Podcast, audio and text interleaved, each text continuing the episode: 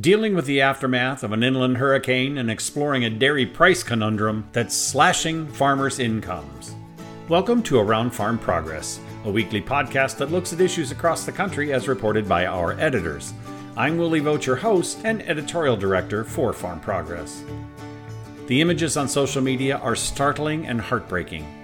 A derecho, which is essentially an inland hurricane with high speed straight line winds, traveled more than 700 miles across the Midwest, and those winds did what they could to scrub what looked like a record breaking crop off the books.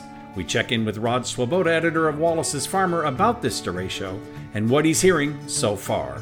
Then we turn to the dairy market, where more history is being made, and this time it's pricing history.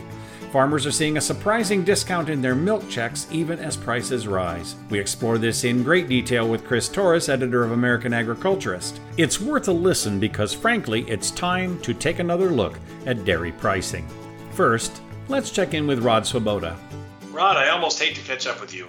This is quite a tough topic to talk about this week after what happened on Monday. We're recording on Thursday, August. Um, can you characterize a little bit about what just happened in the state? Well, uh, farmers across a wide swath of central and eastern Iowa are dealing with uh, really a heartbreaking aftermath of a rare derecho windstorm that turned what was looking like a, a going to be a big corn crop and soybean crop uh, into deep losses for uh, many farmers in this area where the uh, windstorm was the worst. This August 10th windstorm flattened the crops in a number of fields and destroyed and damaged barns, machine sheds, uh, livestock buildings, and grain bins. And uh, central and eastern Iowa had winds of up to 100 miles per hour in some places. And basically, this derecho is an inland hurricane with uh, ferocious straight line winds and and some rain. Uh, I uh, listened to a webinar this afternoon from um, Iowa State University Extension, and they had this state climatologist on there, and he looked at the map, and uh, we did get some rain out of this, but in the driest areas, there's still severe drought. They didn't get very much rain at all. Yeah, it's pretty crazy, and of course, we'd like to recognize that this not only hit Iowa, but it hit eastern Nebraska and also went through into northern Illinois and caused some damage in Illinois as well. Well, this thing, and then it even took rain out east. This was quite the storm. Well, Iowa Secretary of Agriculture Mike Naig has been traveling this damaged area in central and east central Iowa the past couple of days. He held a, a telephone press conference uh, yesterday, late in the afternoon, when he got back. And he was out looking at fields accompanied by uh, some ISU Extension uh, agronomists. So joining Naig on the phone call was ISU's Meaghan Anderson and Extension agronomist Mark Licht. And Secretary Naig says that no other state along the storm's 770 mile path suffered the, the level of wind or hail damage that struck an estimated 10 million acres across Iowa. That's about a third of Iowa's 30 million acres of crops. Acreage is typically half corn, half soybeans in Iowa. Uh, and then he said, you know, the storm started in uh, South Dakota and Nebraska and then moved across Iowa into Illinois and Indiana. Yeah, but you guys got the brunt of it. The interesting thing, too, is um, we talk about derecho and we talk about it kind of being rare, but Iowa had this in 2011 well, I, I, remember that going over to uh, to uh, Benton County and, and, writing about that, where they had a big uh, farmer meeting over there, and it was I saw I remember those flattened cornfields too. Flattened cornfields and trees sheared off 20, 30 feet in the air. That, of course, is my home part of the country in eastern Iowa, and you actually actually profiled a family member of my wife's on the cover of that issue uh, that during that time. Did the climatologist mention anything about the fact that two of these in less than 10 years apart. And I don't ever remember anything like this happening in Iowa. So is this a, a new thing that we're going to have to worry about? Well, he, he mentioned that uh, it, it's not that rare, but it's it's rare to have it this big and this wide. You know that you have maybe we have oh looking back over the years maybe one or two of these even a year in Iowa, but it's really small. You know, very localized part of of one county, but uh, the, this is really rare to have this uh, such a, a wide um, path. Yeah, I know. And Cedar Rapids was hit pretty hard as well. Uh, I've got family there that still doesn't have power, and it's Thursday, so it's a crazy storm with a with a third of the crop impacted. This happens the same week USDA issues a report of what could be a record corn crop. Obviously, that's going to change. Yes, uh, it says uh, Iowa farmers with these damaged crops are going to face a lot of headaches trying to harvest this year's crop especially as they try to salvage the flattened corn. And nearly every acre of corn is affected in some way or another. Some fields are flattened, some are just leaning over, and some plants are snapped off. However, the agronomists say the soybean plants will recover a lot better than the corn plants. And Mark Licht says the soybean plants around his uh, home there north of Ames, they're already straightening up in many of these fields. So then he said growers will have to decide in the next couple of weeks whether they will try to harvest the corn crop as silage to feed cattle or if it's healthy enough to harvest for grain. And regarding your comment about yields, he said yields for the damaged corn could be maybe 100 to 150 bushels per acre in many of these fields, whereas Iowa's statewide average for corn yield this year was projected by USDA to average 202 bushels per acre prior to the storm. That USDA estimate was based on conditions as of August 1st, prior to this August 10th storm. We'll be interested to see how this is impacted in the September 11th crop report we talk about flattened crops, we talk about soybeans maybe standing back up, but there's a significant underlying issue that Bryce Knorr dealt with this week on Farm Futures. We lost a lot of infrastructure. We don't have any place to put this corn at harvest. Yeah, there's several grain elevators here in central Iowa that lost uh, a lot of storage capacity. Uh, they had bins damaged, badly damaged by this storm. And then on farm bins also. The, of course, the empty bins were the ones that were being cleaned out and going to put these big crops in, and and uh, those are the ones that were uh, you know most susceptible to damage. So I think that's the other issue is when combines start rolling, we may have to take it to the elevator. We may not have a place to put it, which puts pressure on prices no matter what the potential yield is. Anything else that you learned out of this as you've been talking to people because this is such a devastating thing to have happen in a year, like you said, that looked really good. Uh, any other news you picked up, or any other tactics or things that farmers should be thinking about? Well, here's I'll just sum this up here. Yep. The challenge the challenge is that we'll be getting whatever yield that's in the field into the combine, uh, giving the difficulty of harvesting down corn and tangled stalks. And then the other question that uh, is asked is what about the seed? Uh, what's this effect going to have on next year's seed corn supply? Because there's a lot of seed corn fields raised in central Iowa and eastern Iowa, east central Iowa, and in northern Illinois too. So the seed companies will be um, looking at this real close. And then the other thing to talk about is is crop insurance. I mean, many farmers will have to turn to crop insurance to cover these losses, but if there's any good news out of this, it's more than 90% of Iowa farmers do carry crop insurance, and that's an important safety net.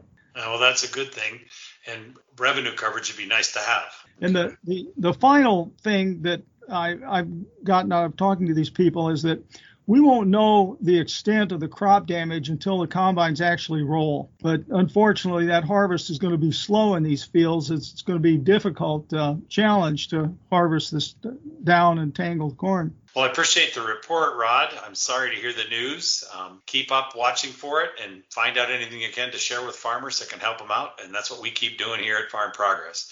I've been talking to Rod Swoboda, editor of Wallace's Farmer, and we'll talk to you later. Okay, Rod? Okay, thank you, Willie. Thanks, Rod. We appreciate the insight, and we know you'll be following up on these issues as the season progresses. Next, we talk with Chris Torres. Do you know how the price a dairy farmer gets for milk is determined? You may think you do, but unless you dairy, I'm betting you don't. Give Chris a listen for some fascinating background on the pricing system and a pandemic caused wrinkle that's hitting farm wallets hard. Chris, it's good to catch up with you out east. Um, how you doing, Willie? I'm good. I'm good.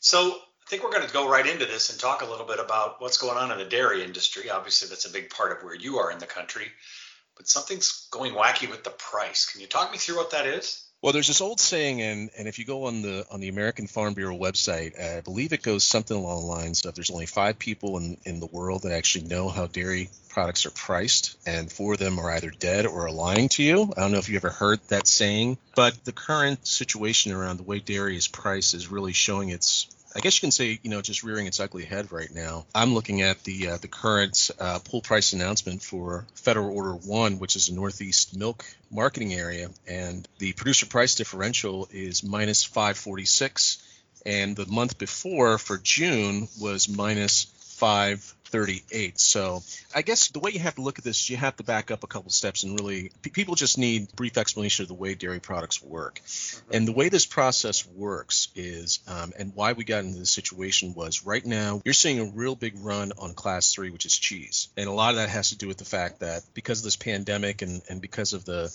what happened with that shutdown in the spring, a lot of restaurants started opening back up. That was one reason. And then you have CFAP, of course, with the government buying up cheese and all that, and uh, you know exports, you know, actually picked up, and uh, and you saw a real big run on the cheese price. And, and, the way it relates to the federal order system is that because of the, the way reports come out in a federal order system, it created a huge gap between when a class one price, which is for fluid dairy, created big gap between when the, the price is reported for fluid dairy and when the price is reported for class three. What they do is they, they use these price surveys for four weeks in a month. They get your price for butter, your your average price for butter, non-fat dry milk, cheese, and dry whey. Then they break that down to component prices, which are butterfat, protein, other solids, and non-fat solids. Those components are what dairy farmers are paid on in most of the federal orders in this country. The only exception being Florida and um, believe Arizona, and they're paid slightly differently. But what happened was that you saw such a huge gap between class one and class three prices that it created the situation where the producer price differential, the producer price differential is essentially the difference between the component prices at the class three price and the difference between that and the class one price. And usually class one is highest because that's usually the uh, the class of the of the entire pool. It's the highest usually well, not this time. Class three was higher.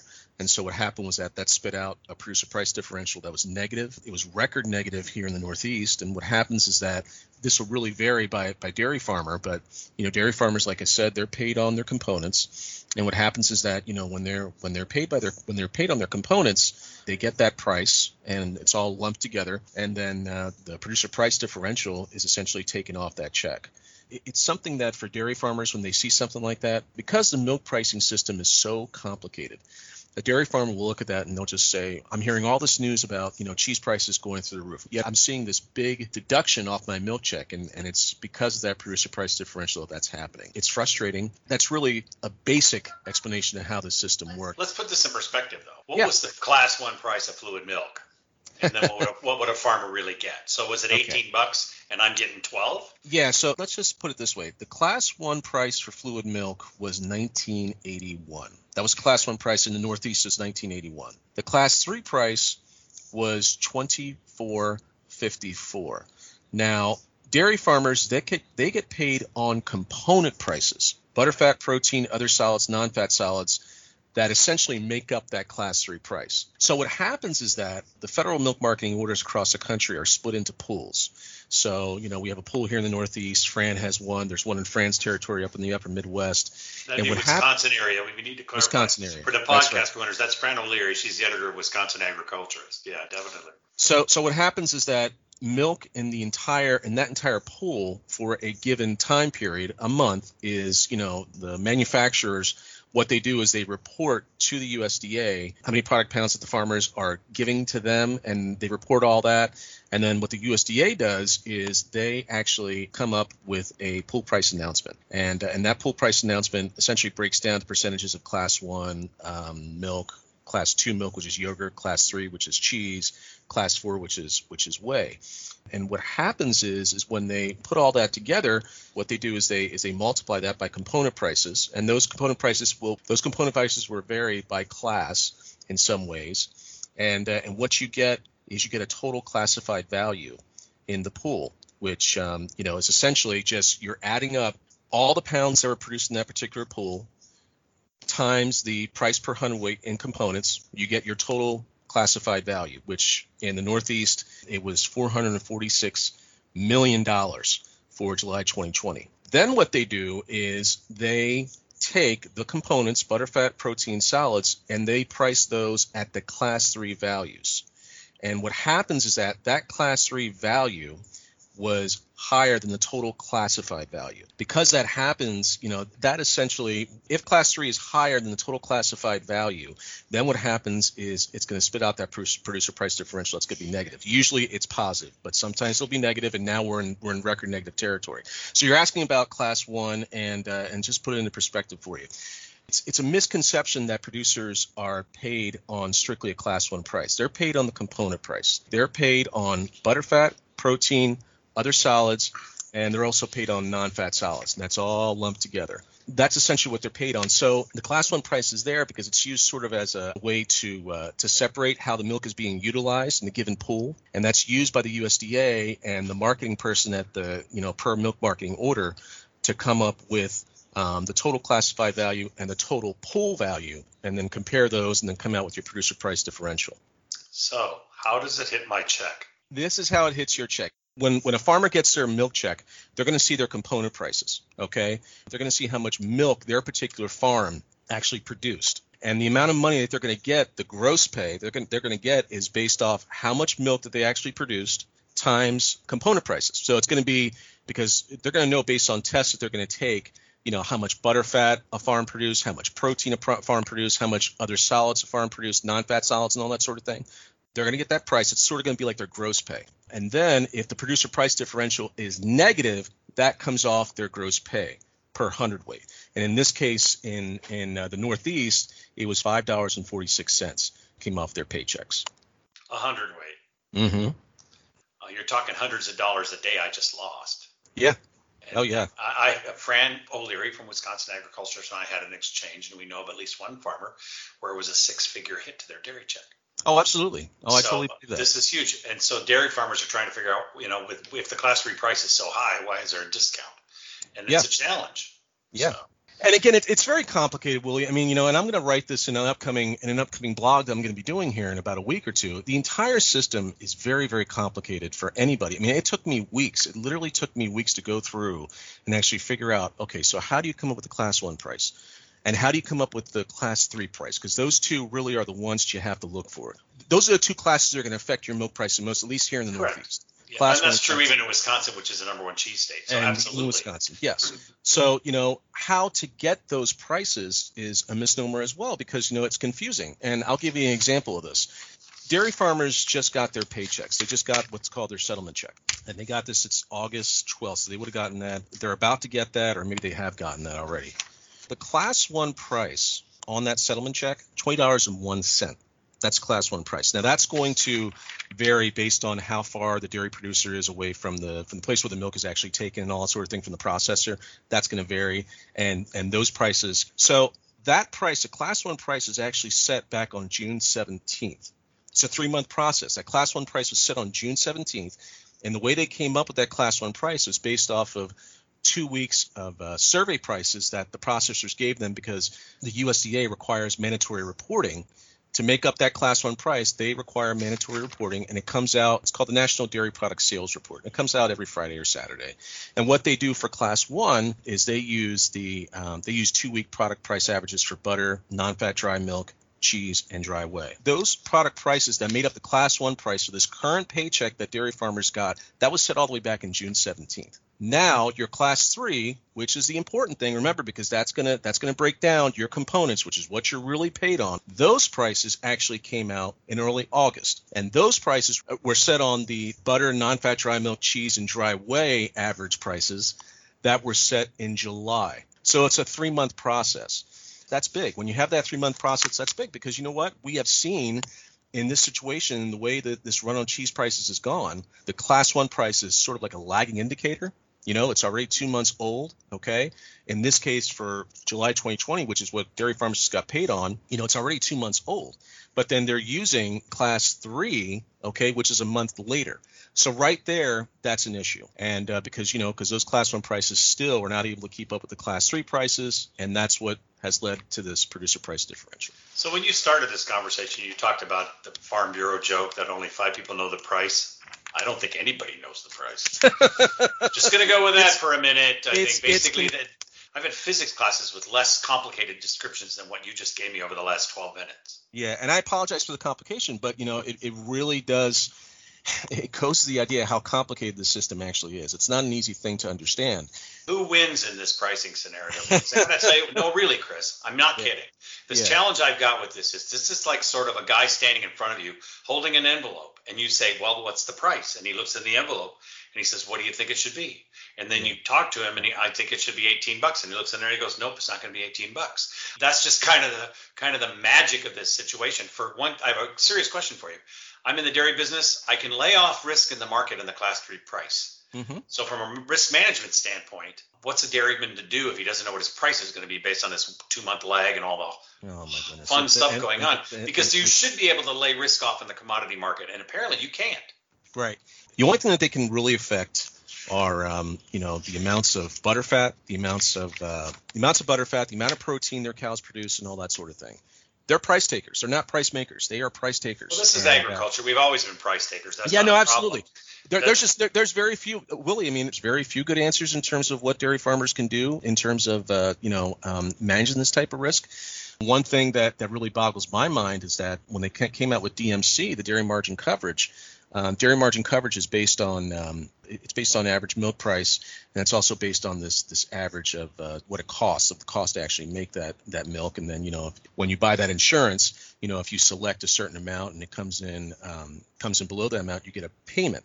That program does not account for for this for these sorts of situations. It does not account for this sort of time lag we have in our prices. It just doesn't account for that the way dairy pricing is, it's just too complicated to account for that. And you know, and, and unfortunately, it presents very few ways for for guys and, and girls to uh, you know to manage risk here. This uh, situation that we've got now, that this seems rare. Has this happened before? This is totally this. I, I don't think anybody really ever expected this. I mean, th- this was no. I mean, from, from people that I've talked to, from Andy Novakovic, who's a who's a, you know an expert at, at Cornell, Mark Stephenson, th- this definitely is a situation that is um, it's pretty unprecedented. And you know what? And and finally there is talk and and some positive talk, and I hope that it does happen. You know, there, there's some talk. Farm Bureau's now pushing it that since since the dairy since this whole pricing system was introduced about 20 years ago, 2000, there have not been any real there haven't been real changes to the system except for minor hmm. changes here and there.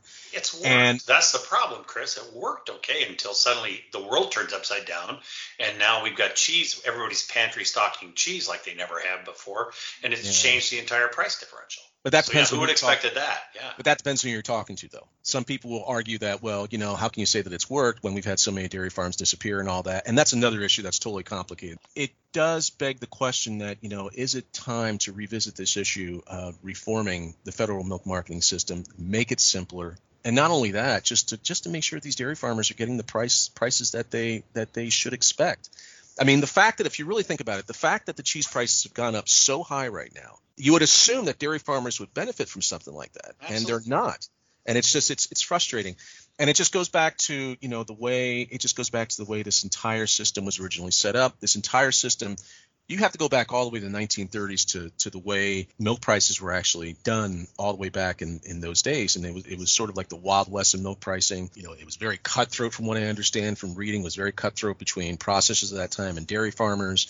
And there was a lot of there was a lot of complaining by dairy farmers that we needed a system that was more fair because processors at that time were, were undercutting dairy farmers, weren't giving them fair prices. Then comes along the federal system, which the entire purpose or the or the foundation of the federal system is to create these pools where you, as much as you can, can ensure that one, you have essentially supply of milk for everyone, you know, go to grocery stores, and two, that you give a fair price to everyone. You know, it's gotten to the point where, you know, a lot of people are starting to question that. And, you know, and, and perhaps here, you know, I, I don't know how quick it's going to happen, but, but perhaps here soon we're going to have some discussions on on possibly changing how how the milk price is uh, derived every month.